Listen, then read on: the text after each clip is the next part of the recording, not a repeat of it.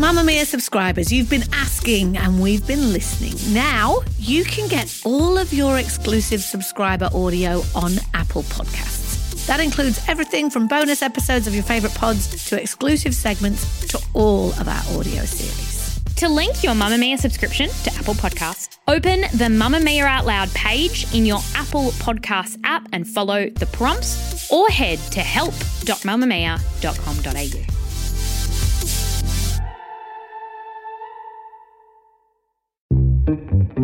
From Mamamia, hi, I'm Claire Murphy. Welcome to the Quicky, Getting You Up to Speed Daily. Definition of ghosting is the practice of ending a personal relationship with someone by suddenly and without explanation withdrawing from all communications. For example, that guy I was talking to on Tinder just ghosted me. But a new form of ghosting is on the rise, and it doesn't involve romance at all. Today, we speak to counselling psychologist Dr. Rachel Allan to find out how our technology is ruining our friendships.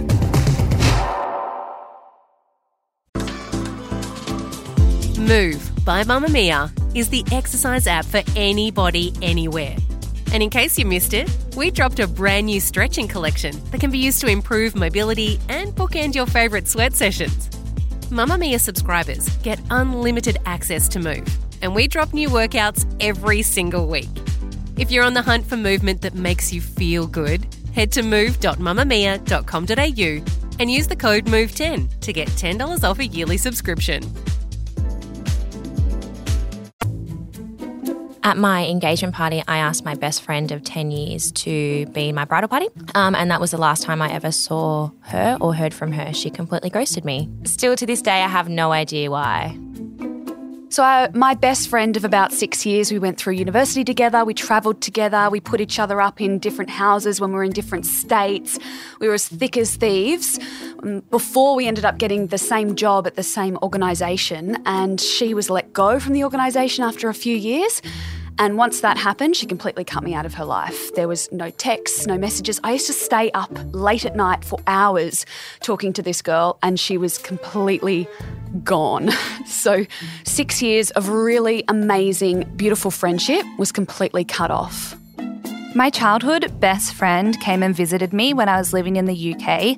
She stayed at mine. I didn't even have a living room. She was in my bed for a whole month. I took her everywhere, did everything for her, and she was horrible in return. She got on that plane to come back to Australia and never spoke to me again. Over a decade worth of friendship down the drain. When you say someone's ghosted you, you presume it's either a mate who's gone home early from a night out without telling anyone, or it's someone you were chatting with after a romantic hookup who no longer returns your messages. But could we be ghosting our friendships more than either of those? It starts off with an unanswered text or message, then it becomes two or three. Now, it could be for a completely reasonable explanation. They could be going through some form of crisis or their phone fell in the toilet. But in 2019, you can easily see what's going on in a mate's life by a simple check of their Instagram feed or Facebook posts. So, what's happened? Well, it could be more to do with how we now communicate with friends rather than anything in particular being wrong with the friendship itself. And we may be doing it unintentionally as we deal with the sheer amount of communication coming at us on a daily basis. A 2018 study found that ghosting a friend may actually be more common than doing it to a romantic partner. And let's be honest, if your main form of communication is digital, then fading out of someone's life has actually become very easy compared to when you used to see your friendship circle regularly, completely avoiding any kind of emotional confrontation. Dr. Rachel Allan is a counselling psychologist based in Glasgow. Dr. Allan, is there an expectation as to how quickly our friends should respond to our messages? I think every one of us has a different set of parameters and expectations in any relationship and we tend to assume that we're all on the same page but often depending on how busy our lives are expectations can be very different and i think sometimes that can cause wires to get crossed so is this phenomena of friend ghosting actually on the rise? Are we seeing an increase of people being left hanging I think the phenomenon of ghosting, particularly in friendships, is really related to the change in how we communicate. I mean, now a huge proportion of our communication takes place via various digital platforms Facebook, WhatsApp, Instagram, etc. And if you think of the number of connections, the number of contacts each of us has across these platforms, there's a huge volume of people that we're connected with. Within that, there is a huge potential for overwhelm and a huge potential for connections being cut off, either deliberately or unintentionally. I mean, if you think of how some of these digital platforms are set up to operate, Facebook, for example, you can hide somebody without them knowing that you have hidden them.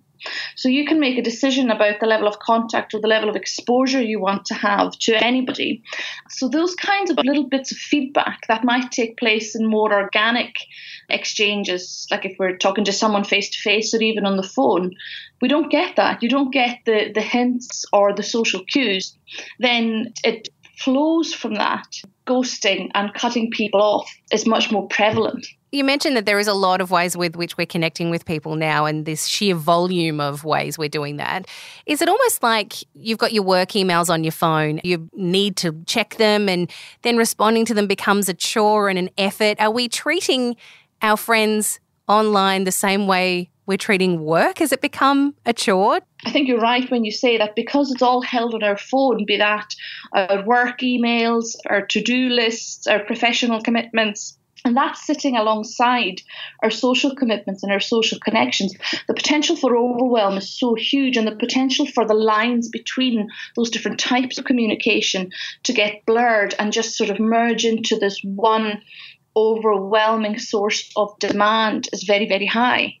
Is it also the fact that we don't really end these conversations. I, know last night I was in a Facebook Messenger chat with my friends and I eventually signed it off by just telling them I had to go to bed. But a lot of the time it's just kind of it's a constant back and forth in a group chat scenario for example that could have been going on for years. Is it just become a bit too overwhelming that you constantly have to feed back and forth on a conversation with no end? I think the constant stream of WhatsApp conversations or messenger conversations without a natural endpoint certainly adds to the overwhelm, particularly if you're engaged with somebody who might have a different level of availability in that moment. And so there can be different expectations about how long a conversation might go on for or how long something should be discussed. And it can be awkward to then go silent in that kind of conversation. But very often, most of us have a number of these going on at any one time. And I think it's unrealistic to try and keep up with all those conversations all of the time, particularly in the context of our busy lives. How do we deal with that feeling? You know, when someone's reached out to you, there's a message sitting there and you haven't responded to it immediately, and then it becomes a day, then it becomes two days, then it becomes a week, and then a month. And you know you should have responded to it, but you haven't. There's a real emotion attached to that and a sense of failure. How do you deal with that? I think it's interesting to reflect on what creates that feeling of, oh, I've got that message, I still haven't responded. And then as more time passes, a sort of a guilt creeps in, or a sense of doom, I guess, or feeling like you've let somebody down, or a burden creeps in. I think that tells us something about how much we want to be part of that conversation, how much we want to respond to what's being suggested to us or asked of us.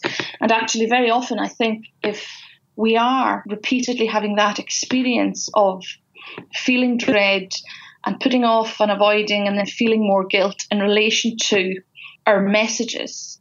I think that gives us a really important message about our own lives and our own priorities. And painful as it might be to admit, there's a possibility that it indicates that perhaps there are expectations being placed on us, be they socially or in the family, that we would rather not have to deal with.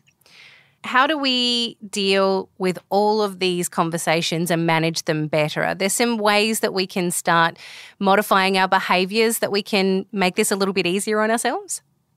I think it's essential, first of all, to be patient with ourselves around not managing it all perfectly right away. I think when it comes to what we can proactively do, it's useful, first of all, to reflect on what matters to us. So that might perhaps be identifying which relationships depend most heavily on digital communication, which relationships are most in need of nurture or that you most want to nurture. But most importantly of all, to do what we can to check in regularly that our digital lives reflect what actually matters to us. Because I think very often that dread that you've mentioned that and that guilt is to do with obligation. And actually when a contact or an invited contact inspires us or makes us feel happy or makes us feel a genuine connection that is wanted, that feeling is not there. So that's a useful indicator of which links we want to keep up and which links perhaps we might think about letting go or at least putting some boundaries in place around. It also might be around changing the setting of where we conduct some of our interactions. You know, we don't phone each other anymore we meet up less. So it might be about thinking, okay, I do want to invest in this relationship. I do want to continue to invest in this relationship, but how can I do it in a way that feels more connected, a way that feels more authentic, a way that doesn't stress me out? That might be speaking to someone on the phone. It might be arranging to spend some time with somebody, to do an activity with somebody. And I think being really clear about that for ourselves is essential in maintaining our own mental health. Just finally, what advice would you give the person who's the ghosted? The one who's sent the message, who's reached out and has not been responded to? Because that feels like a big fat rejection. The person on the receiving end of the the, the ghosting or the ghostee, if you like, is left in a really tough situation because there's a sense of abandonment but also a real sense of ambiguity. It's in our nature when we're left with ambiguity to try and achieve clarity, to try and make sense of what's happened. And so, what one might be tempted to do is to think, oh, what, what did I do wrong? What is it about me that has caused this rejection, that has caused this abandonment to become about? And I think if the self esteem is perhaps fragile already, you're more likely to go there and it's more likely to do more damage. The most problematic thing within the situation, I think, is silence. If the person being ghosted has the power or the opportunity to speak to the person doing the ghosting, that might be worthwhile. However, I think the more likely situation often is that you are left with that ambiguity. And then how do you get your own power back from that? That might be about you making a decision for yourself about that relationship putting a boundary in place and moving forward from it. And it might be a useful opportunity to reflect on your own digital behaviour and your own boundaries for future relationships. So, if you do find yourself disengaging from a friend because you just can't keep up with all the text messages, emails, WhatsApp groups, Facebook Messenger threads, Snapchats, Viber chats, Slack channels, or Insta DMs, then perhaps it's time for a bit of a digital detox. And maybe just tell your friends you're feeling a bit overwhelmed and you're taking a break. A real friend will understand. And if you've just been ghosted, maybe send a message that doesn't require a response, just to let that person know you're thinking of them and hope they're okay. It may just take the pressure off.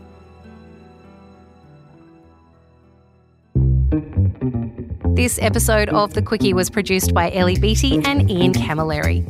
For more episodes, head to mamamia.com.au forward slash the quicky. And if there's a news story you'd like us to check out, send us an email to the quicky at mamamia.com.au.